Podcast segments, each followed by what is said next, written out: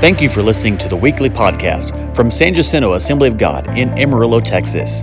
If you'd like to know more about our church, visit us online at www.sjag.church. Now, here's this week's message.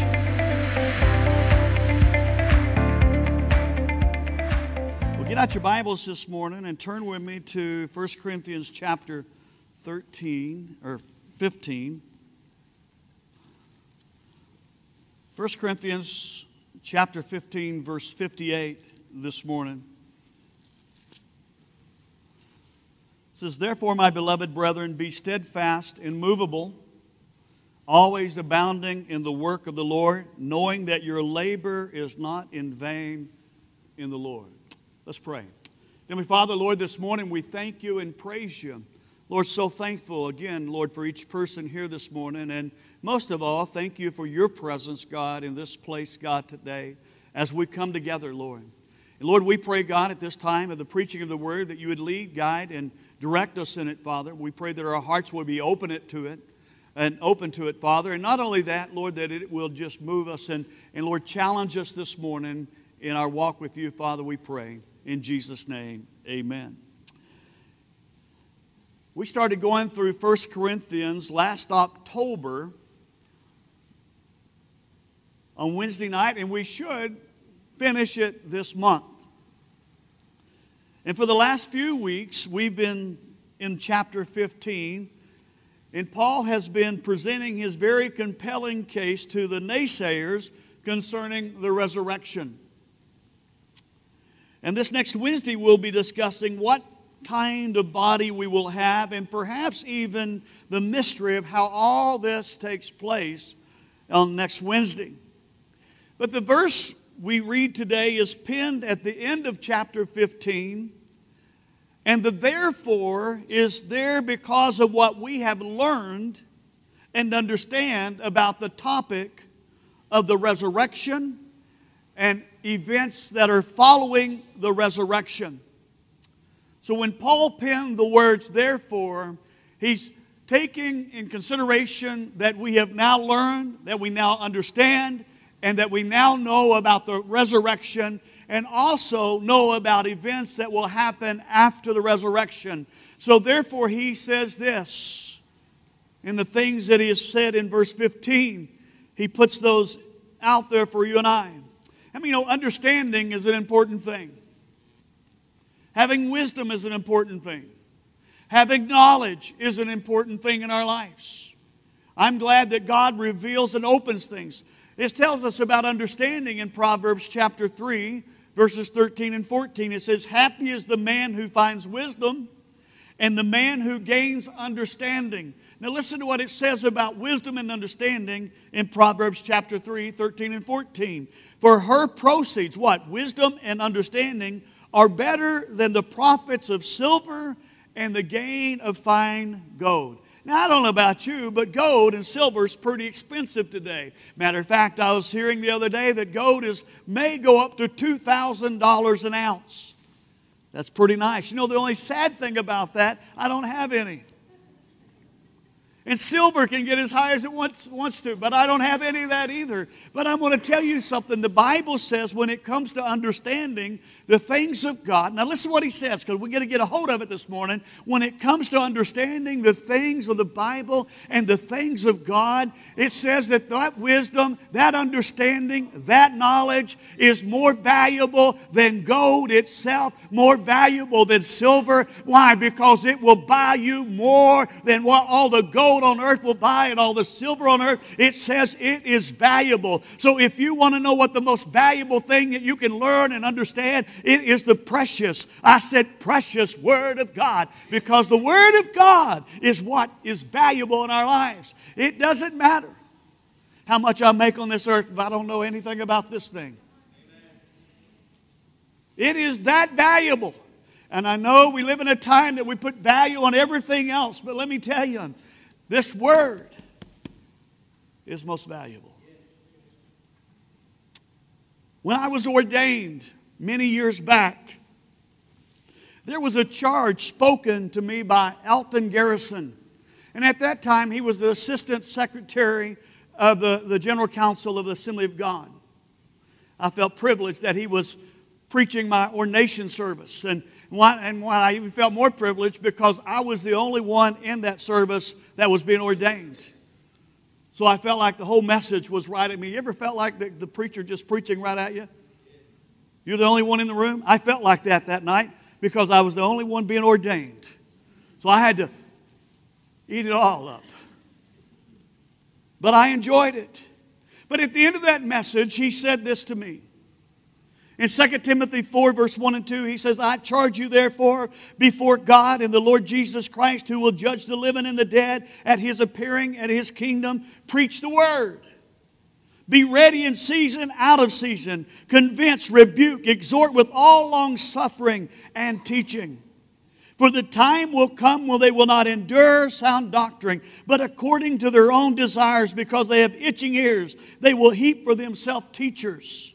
And they will turn their ears away from the truth and be turned aside to fable. But listen to what it says. He says this, and it's in 1 Timothy. He says, But you be watchful in all things, endure afflictions, and do the work of an evangelist. Fulfill your ministry.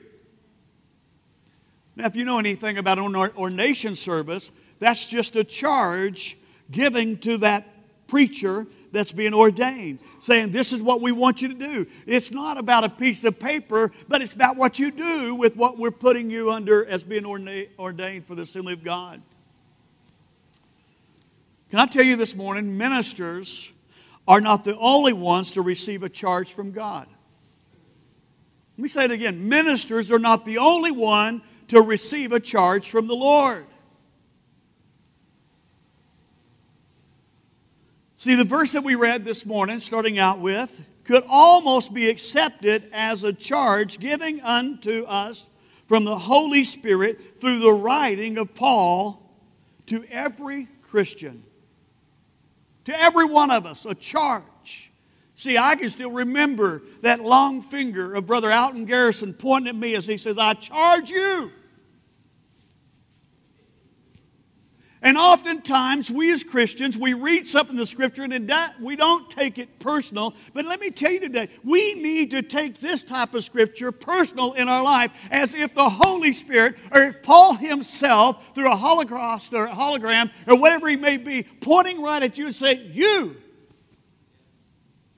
Because this is a charge to each one of us as Christians from that prophet. So, in light of understanding this in the future, notice what Paul says to us individually as Christians in this one verse. And hey, I'm just preaching this one verse this morning, so we'll get out early.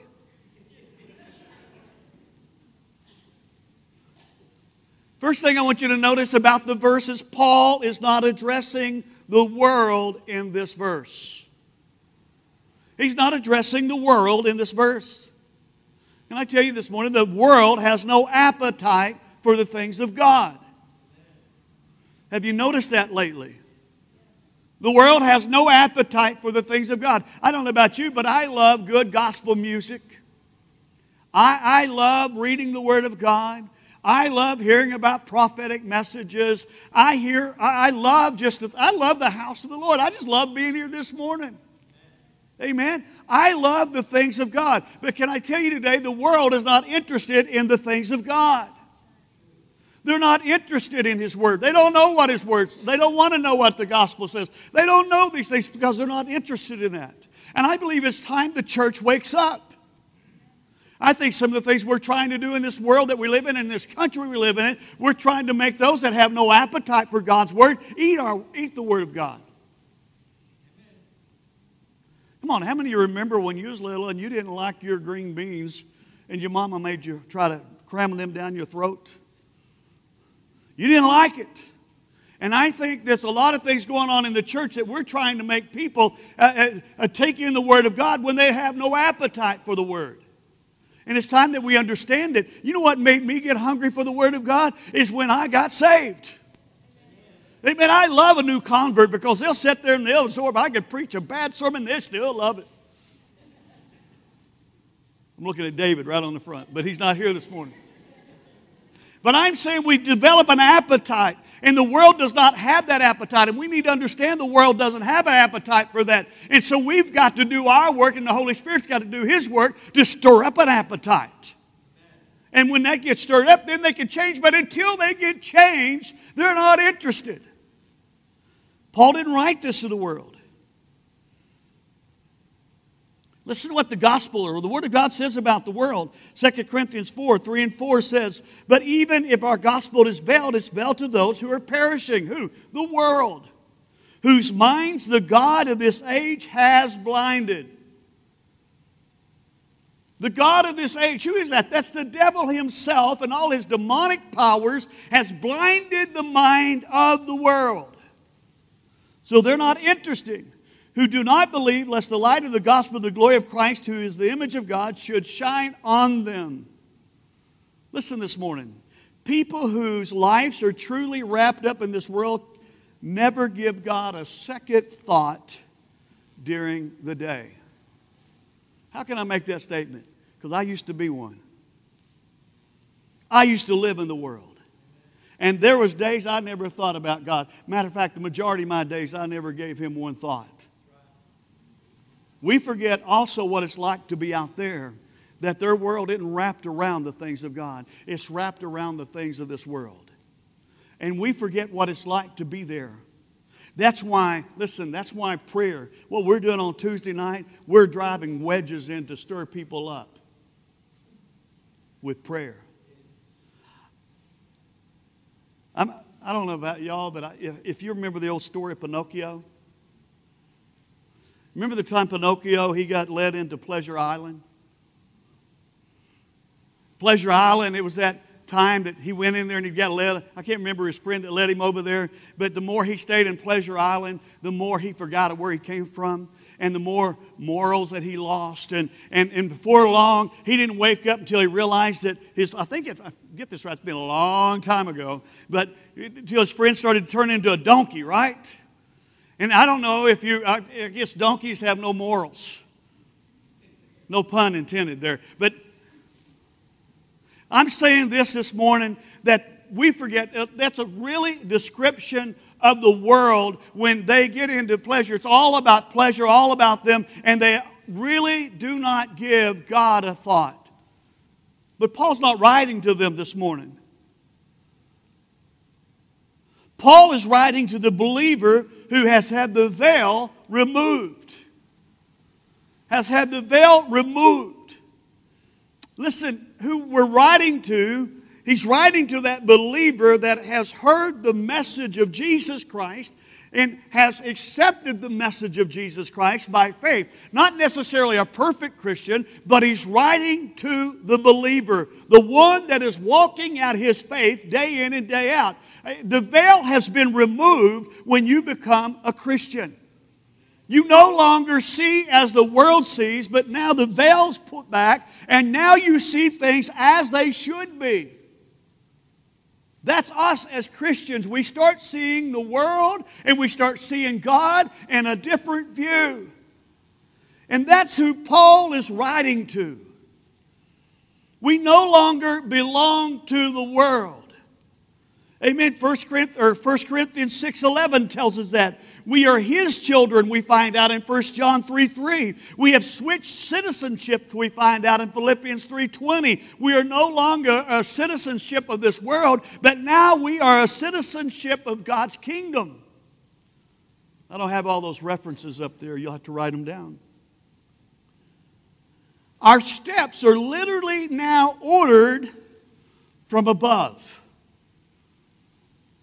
Psalms 37 23 says, The Lord orders the steps of a righteous person.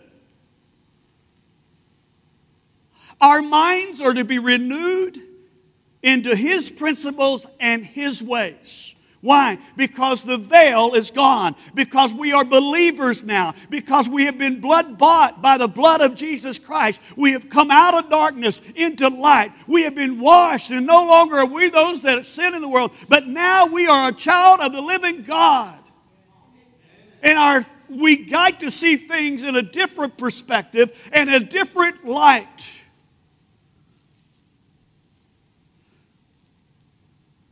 Romans 12, 2 says, And do not be conformed to this world, but be transformed by the renewing of your mind, that you may move, or prove what the good and acceptable and perfect will of God is. Get that? It says we are no longer to be conformed to the way the world thinks and the way the world does things, but now that I got Jesus, Pat, in my heart, now that I got the blood of the Lamb of God that had washed my sins away and made my skin, or my, my skin white, my, my, my sin, I'm white because my sin has been washed away.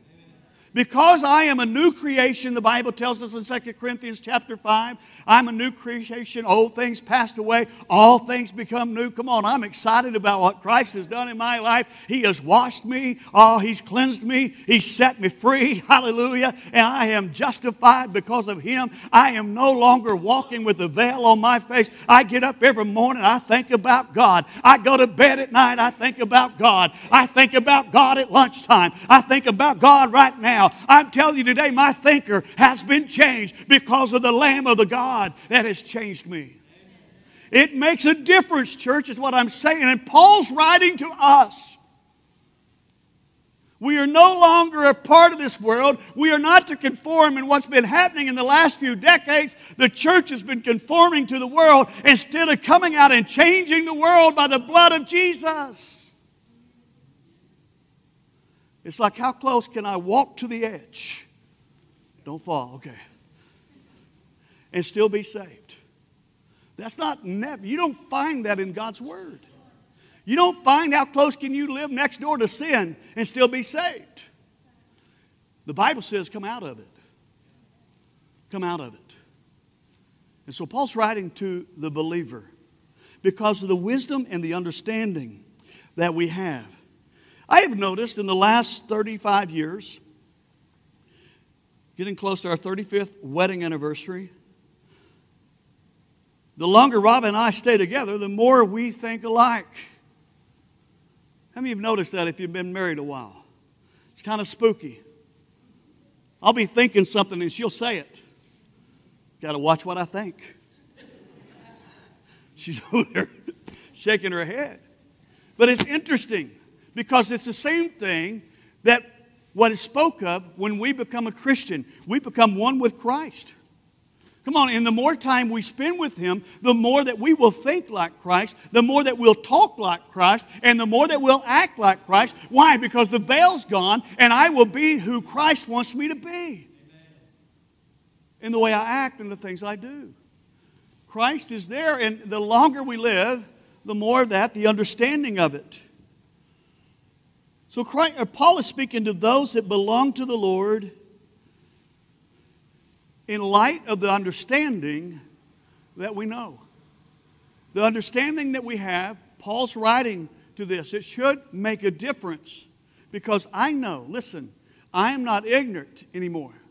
I know that there's a heaven to gain and a hell to shun.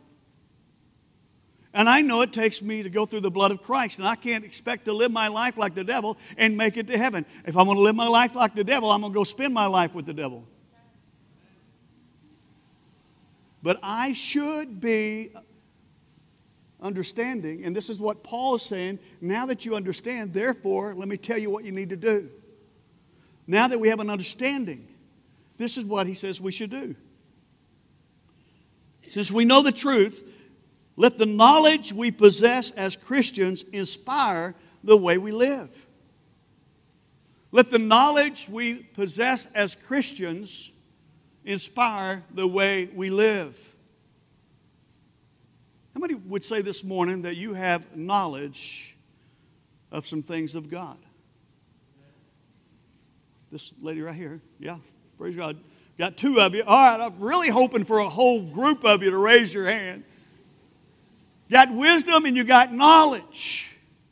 And so it should have an effect. That's what Paul is saying. Therefore, since you know what I've told you about the resurrection, you know about things that are going to happen, let it influence your life. Let it have an impact on who you are and what you do. First thing is live with no compromise when it comes to God's way. Live with no compromise when it comes to God's way. The word steadfast in that passage means to be firm, fixed, determined, and purposed, and faithful. To be steadfast. I was baptized in a young, she's probably 12 or 13 years old, and it's not here, but in another church that I was associate pastor at. And we got the water full, and, and, and literally, I, I thank God for our baptistry here. If you want to be baptized, it's like a hot tub. It's really nice. But the one I was in was like ice water. You would think when you'd put someone down, when they came back up, they just got filled with the Spirit. No, they were just shouting because it's so cold. But I went to baptize this little girl, and I didn't know she was totally afraid of water. And I, you know, I, I weigh in about 100 and, let me not exaggerate, let's see. I'm not going to tell you what I weigh. But anyhow, I weigh in, I was bigger than she was. And I went to baptize that little 12 year old, and I went to go like that, and she was so stiff and firm, I could not move her. And I went again. I said, You know, we're going to have to go down there.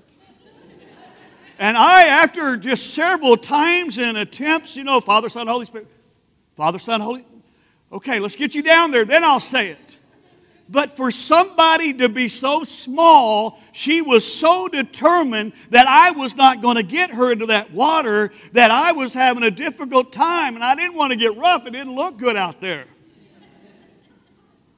Finally, she agreed just to unlock her knees a little bit, and I got her almost fully under.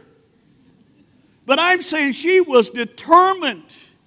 And when Paul speaks of that same word of being steadfast, he talks about the same thing with you and I on this journey that we're going through in this world, that we are to be steadfast in our faith. We are to stand firm in what we believe, in what we know. It's not just talking about labor, but it's talking in the principles and precepts of God. It's talking about, I know, I know, I know Jesus is the only way to heaven. It's talking about being firm and standing. Why? Because I have understanding. Therefore, I need to stand firm in what I know to be standing firm. Listen, Paul is saying this for a reason because he knows there's going to be those that will come to try to move you, those that will come and try to deceive you. And he says, stand firm.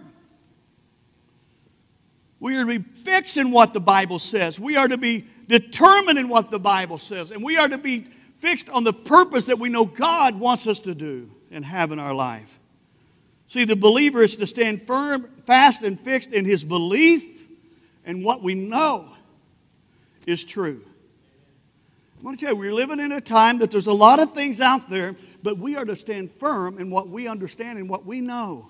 Nothing but the blood of Jesus. Come on, can wash your sins away. Nothing but the blood. It's not a denomination, it's not a religion that can get you to heaven. It's Jesus only that can get you there. We are to stand firm and fixed in the labor for the Lord and determined to live the, for the Lord and to carry out His purpose for our life. I'm going to tell you, I know some of you youngins don't get this, but your life is going to go before you fairly quick. One day you're 20 years old, the next thing you know, you're in your 60s. I was telling Megan the other day, I guess you know I'm still a young guy inside here. That's how most men are. We're still 17. We can do anything until the body says, no, you can't. But it goes so fast. And the fact is this that all we need to do is serve God from the moment we get saved to the moment we go home. We need to be determined, I'm going to make it. I used to be a long distance runner. I would run the quarter, which really wasn't all that long distance, just one lap around. But there's times that I would run the mile. And I would run and I'd just keep on running. I couldn't feel sometimes when you get to that last corner, that last little kick, and you'd save some for the kick. And I would come in like that. I could not feel my legs. I could just see my arms going up. And I could hear the crowd shouting and saying, Go, go, go. But no, I couldn't hear that. But anyhow, but. But the, the thing is this is that I was determined whether I was last or whether I was first. I am not going to uh, quit halfway through the race. I hate the one mile, but I'm going to finish it. Come on, that's what it talks about when it's saying stand firm in your relationship with God. No matter what happens, stand firm for the Lord. Because why? I know that there's something better when I breathe my last breath. I know that there's something better on the other side. I have understanding about God and the future because the Word of God says it. That's what makes a difference in our lives. Paul says, therefore, because you have understanding, stand firm. Matthew 24 13 says, But he who endures to the end shall be saved. He that endures to the end shall be saved. We must endure no matter what our world looks like. We must continue to serve the Lord. And then the other word is immovable. Means to be unyielding, unshaken, and undisturbed. The believer, we're not to be fickle in service for the Lord we are to stand. We can't say, hey, I'm, I'm a Christian one Sunday and I'm a, I'm a heathen the next. Maybe heathen's not the right word anymore. I'm just not a Christian next. we can't say, well, today I'm serving God, tomorrow I'm going to serve the world. We got to be immovable. No matter the influence of our friends, no matter the influence of our nation, no matter the influence of media, no matter the influence of the most popular preacher there may be on planet Earth, I must be immovable when it comes to the things and what I know the Word of God has said to me. There's a story in the Bible back in 1 Kings chapter 13, and it's about a man, they just call him man of God. And he's sent unto Jeroboam, and he's supposed to go there over in Bethel and he's supposed to speak to him. God has sent him. Jeroboam was a, a man that God had pointed and, and, and, and got the nation to worship in idols and a golden calf, I believe it was, if I got that right. But he was supposed to go and speak to him. He went to this altar and he speaks to the man, he speaks to the king, Jeroboam, and, and tells him what God would say. And, and it says the altar cracked in the middle. And he says, Josiah will be coming. He prophesied about a young man 400 years before he even gets there. And then we find the king pointed his finger at that, that prophet or that man of God. And the Bible says, because he said, Arrest that man. I don't like what he's got to say. And while the king was pointing his finger at the man of God, it says his hand swiveled up. And immediately the king says, Pray for me, man of God. And so he prayed for him, his hand got back like it needed to be. And so he goes, and the king says, Listen what the king says. The king says, I want you to come to my house. I want to feed you, man of God. I want to give you some bread. I want to give you something to drink. I want to give you a little rest. And the man of God looked at him and said, Hey, I am not to take anything to eat. I'm not to take anything to drink. And I'm not to stay here. I'm supposed to go a different way than I came. I cannot go with you. Now, that's a big deal to turn down the king. So he's gone about his long, along his way, and he's walking, he's going back in a different way. And here comes a guy. His name, he's just an old prophet, is what they call him. The old prophet goes to him, he says, Hey, turn into me, come into my house, let's have bread and let's have drink. I'll have a place for you to stay. And the, and the, the, the man of God said to that old prophet, he says, Listen, I, uh, I'm not supposed to eat nor drink I'm supposed to go back in a different way. And then the old prophet said this. He says, Listen, I too am a prophet, and God has told me. Listen, he didn't mind saying God had told him. How many you know God had already said on the subject? But he said, God had told me you're supposed to turn in and go over there. The man of God did turned down the king, but he listened to somebody that was familiar in the same office that he was in and turned to the side. You know what it cost him? It cost him his life because the Bible said that he immediately got judged because he did not do what the Word of God had told him to do. Got led astray by someone that was really clever. What happened? He was immovable before the king. But when it came to somebody that could reach into his feelings and connect with him, he became movable. I'm telling you today, we have understanding and we have people in our lives that can almost persuade us to do something different, but we must make our mind up. We must be determined and we must be decided that I don't care if you're my wife or you're my, my, my, my preacher, whoever, you are not moving me out of where I know God wants me to be. That's immovable. That's why Jesus says you gotta, you gotta, You got to hate your parents. And that's really not, hate is a strong word. But he says it really comes back to this is you got to love them less than me. Immovable. Immovable. I think this thing, one of y'all has rigged this at, at a certain time, it starts messing up. Same one?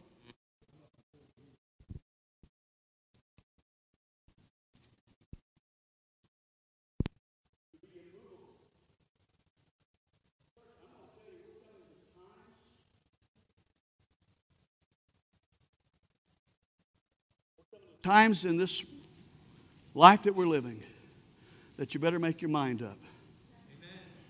Because there's some clever folk out there.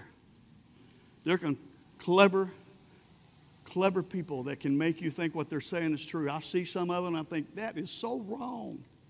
What you're preaching, sir, is not wrong. I, I listened to a message the other day. I love the guy. But every now and then I think, where you get that? That's not how I preach it. Immovable. See, it's not good enough to be immovable one time. Come on, he was immovable before the king. It's not good enough to be immovable two times. It's what he's saying in the word every time. In other words, both of these words speak of no compromise to the Lord. So, what it boils down to this when it comes to choosing between the Lord and anything or anybody else, I'm going to give you a hint for the, the question's answer. Choose the Lord. Choose the Lord every time. Not just every other time, but every time. Because that will keep us from being moved. Why? Because of what we know as Christians. Be a busy bee in the work of the Lord. I tried to say that a different way, but I just couldn't get anything I liked better. Be a busy bee in the work of the Lord. Notice it says, always abounding in the work. Don't become a deadbeat worker in his kingdom. And I thought, well, that word's a little harsh. But we all know what deadbeat worker is, what it means. I, I hired a guy one time at the place I was managing. He was a friend of mine. He begged me for the job. I hired him. And then we had to sweep and mop around him. He wouldn't move. And finally, my dad says, You hired him, you fire him. I said, Dad, he's my friend. I don't care, you hired him. And I thought, oh man, this is going to ruin our friendship. Sure enough, it did. But listen, it, we weren't looking for somebody just to collect a paycheck. He wasn't working. He didn't do anything. So when it comes to us, because of the knowledge and the wisdom we know, and what we know about God, and what we know about a sinner, if they do not repent, where they're headed, the things that we know of God's deal, and what, what happens in the kingdom, and all these things, let us be busy working to help somebody get to know the Lord. Let us be busy bees when it comes to the work, not busy bees in other people's business, but busy bees in God's kingdom, in His work. Because listen, we know and have an understanding if someone not saved, we know where they're headed. And so we need that busy bee happening. And sometimes we quit working because we've been hurt. Now, I would ask you to raise your hand if you've ever been hurt in the church. Pastor Oliver, y'all pray for him.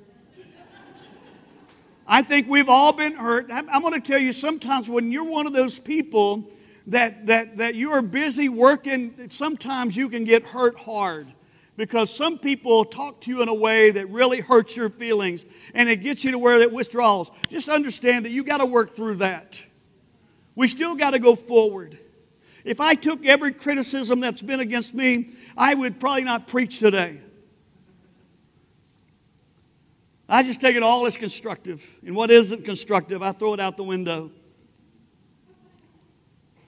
And sometimes people aren't busy because all they're looking for is a way into heaven. They think they have their salvation. Now they want nothing to do with the kingdom of God. But let me tell you something. We have been incorporated, we have been brought into the family of God to be busy working for Him. And we need to be busy. I was taught to work growing up. And I think the Lord wants all of us to work in some sense, somehow, for His kingdom. Let us use the gifts and talents He has given us for His kingdom. Romans 12, 6 says, I have these gifts. Uh, I have then gifts differing according to the grace that is given to us. Let us use them. Let us use them. If prophecy, let us prophesy in portion to our faith. Or ministry, let us use it in our ministering. He who teaches in teaching, he who exhorts in exhortation, he who gives with liber, liber, liberality, he who leads with diligence, and he who shows mercy with cheerfulness. Dif- listen to what it says different gifts for God's people. Every one of us in this house today, or this morning, and you watching online, we have different gifts that God has given us. Thank God for the variety in the church. Amen. And these gifts are to be dispersed throughout God's people. Can I tell you something? I'm going to let you understand just for a moment. This is Mission Sunday. Missions, for missions to work, you've got to have someone to go. Amen? We've got a lot of people we support that have we support, but also you've got to have someone that will give someone that will provide their way. We know that my daughter, she just got back, and while she was over there three years, she had people that gave while she went. And so that's how missions work. These gifts are dispersed out into the church and all the community we live in, whether it's our job place, schools, or government. Our gifts that God has given us, we are dispersed through the community. What a great plan God has! He puts a Christian in a, in a schoolroom teaching. He puts a Christian at, at, at Atmos Gas. He, he puts a, a person over here, puts one going to school and, and different places. Get what he does. He's dispersing his talent and his people throughout the land for a mission. And God does that. And we are to work for his kingdom's sake. We're to work for him. You know, the key is this when we are those that are sent, we should never judge those that don't go with us because sometimes they're the very ones that are financing your trip. Some have a gift of giving, some have of going. And all of it works together.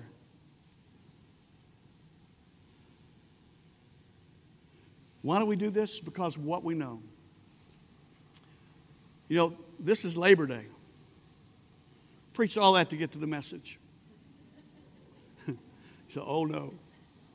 This is Labor Day, and we celebrate labor and, and, and that of, of those that are in the workforce. Hopefully, you've got a day off tomorrow. If not, let me know. I'll pray for you. Labor Day weekend. That last little deal of summer before everybody gets right into that family life and getting things back into normal life.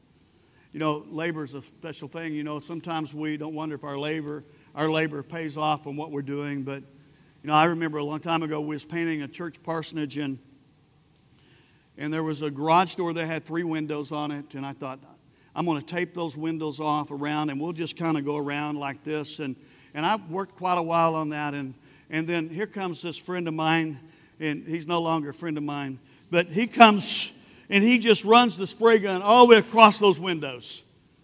And I go, I taped them off so we wouldn't have to scrape them. And, and I go, and so all my labor was in vain. In vain. And, and, and, we had to go to pastoral counseling and, and all. No, just kidding. I, but it wasn't that bad. But I'm just saying, you know, sometimes we got to be careful and understand this. And what Paul's letting us understand this morning whatever we do in the kingdom, our labor will never be in vain. It will bring back rewards into our life. It will be something that God will give you. You may never get paid on this side of glory, but let me tell you, if what you're doing is not in vain. It's worth every moment of it. And if the devil's telling you you're just spinning your wheels, tell the devil to get out of the mud with you, all right? Just that you're going to get unstuck on this thing because God is doing a work in your life. I put that guy's name here. I better not say it. Okay. Paul says, knowing your labor is not in vain. Do you get it this morning? Why do we labor for God's kingdom? Because we understand about His kingdom, what's going on in His kingdom. I can give myself and all my money to this world and believe me, have nothing at the end of my life. Nothing. but I can give everything I have into the kingdom of God and reap eternity of rewards in my life. Can I tell you this morning that we have blessing right now as we live? If we're busy in His kingdom, we will experience life after death. Hallelujah. I'm hoping I can get somebody to move here in a minute. We are coming out of that grave with literally a body that is out of this world. Come on, I'm talking about blessings that we will have because our labor is not in vain. There will be no tribulation for us. We will reign with the Lord forever. We have a mansion just over the hilltop. We have a heavenly retirement plan that never runs out. We will have no need for Obamacare, dental care, or Medicare. I'm just saying we will have no more temptation or trials. And we know the King of Kings and the Lord of Lords and all of his family. Hallelujah. Hallelujah. And we will spend eternity in heaven because of what we, in the blood of the Lamb, has done in our lives. We do not labor in vain. Whether you get an attaboy for playing a guitar for 50 years, I'm going to tell you, your labor is not in vain. Whether nobody ever says to you, Well done and good you good and faithful servant. You only want to hear it from one. Rewards. Well done. Pastor Oliver, if you'll come. Why? Because we're going to live our lives according to the knowledge that we have. Going to live our lives according to the knowledge that we have. 2 Peter 3:11 1 13 says therefore since all these things will be dissolved what manner of person ought you to be in holy conduct? He talks about since all these things will be resolved, what manner of life should you live? And if you know anything about 2 Peter, the third chapter, he's talking about everything will be burned up. Everything that we consider to be important will be gone. All this that we see in this world that we live in today, the most magnificent things that man have built, all the stacks of the money that we've put up, everything that man has called things that they have worshiped, all will burn. And there'll be nothing left, is what Peter's saying in that passage of Scripture. And he says, Knowing this, what manner of person ought you to be? Reflect back to where we started. Knowing about the resurrection and events, therefore, Paul says, stand firm immovable, always abounding in the work of the Lord. What's been said by these both of these guys? Two different, two different guys on the inspiration of the Holy Spirit. Because of the wisdom and knowledge that we have, we need to live our lives differently. We need to live as the Lord Jesus may come back, and y'all may shout before 12 o'clock.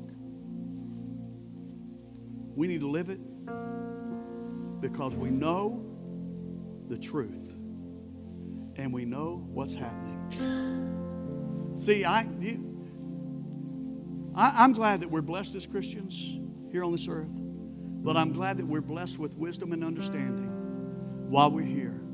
And it should be what motivates our decisions, our choices in life, and the things that we do. Stand firm. Stand firm. Stand firm for the Lord.